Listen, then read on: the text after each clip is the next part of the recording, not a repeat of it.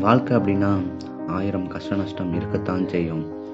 அதுலேயும் கஷ்டம் அதிகமாக தான் இருக்கும்.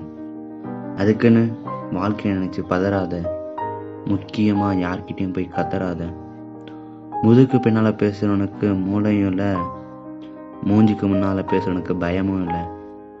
யாரையும் நம்பி யாரும் இல்லை உன்னை நம்பாதவனுக்கு தேவையே இல்லை. உன் வாழ்க்கையை பற்றி மற்றவங்க தப்பு தப்பாக சொல்லுவாங்க. அது அவனுடைய விதி. அதை மாற்றி அமைக்கிறது தான் உன்னோட தலைவிதி. தூக்கி போடு. எப்படி? தூக்கி போட்டு போயிட்டே இரு.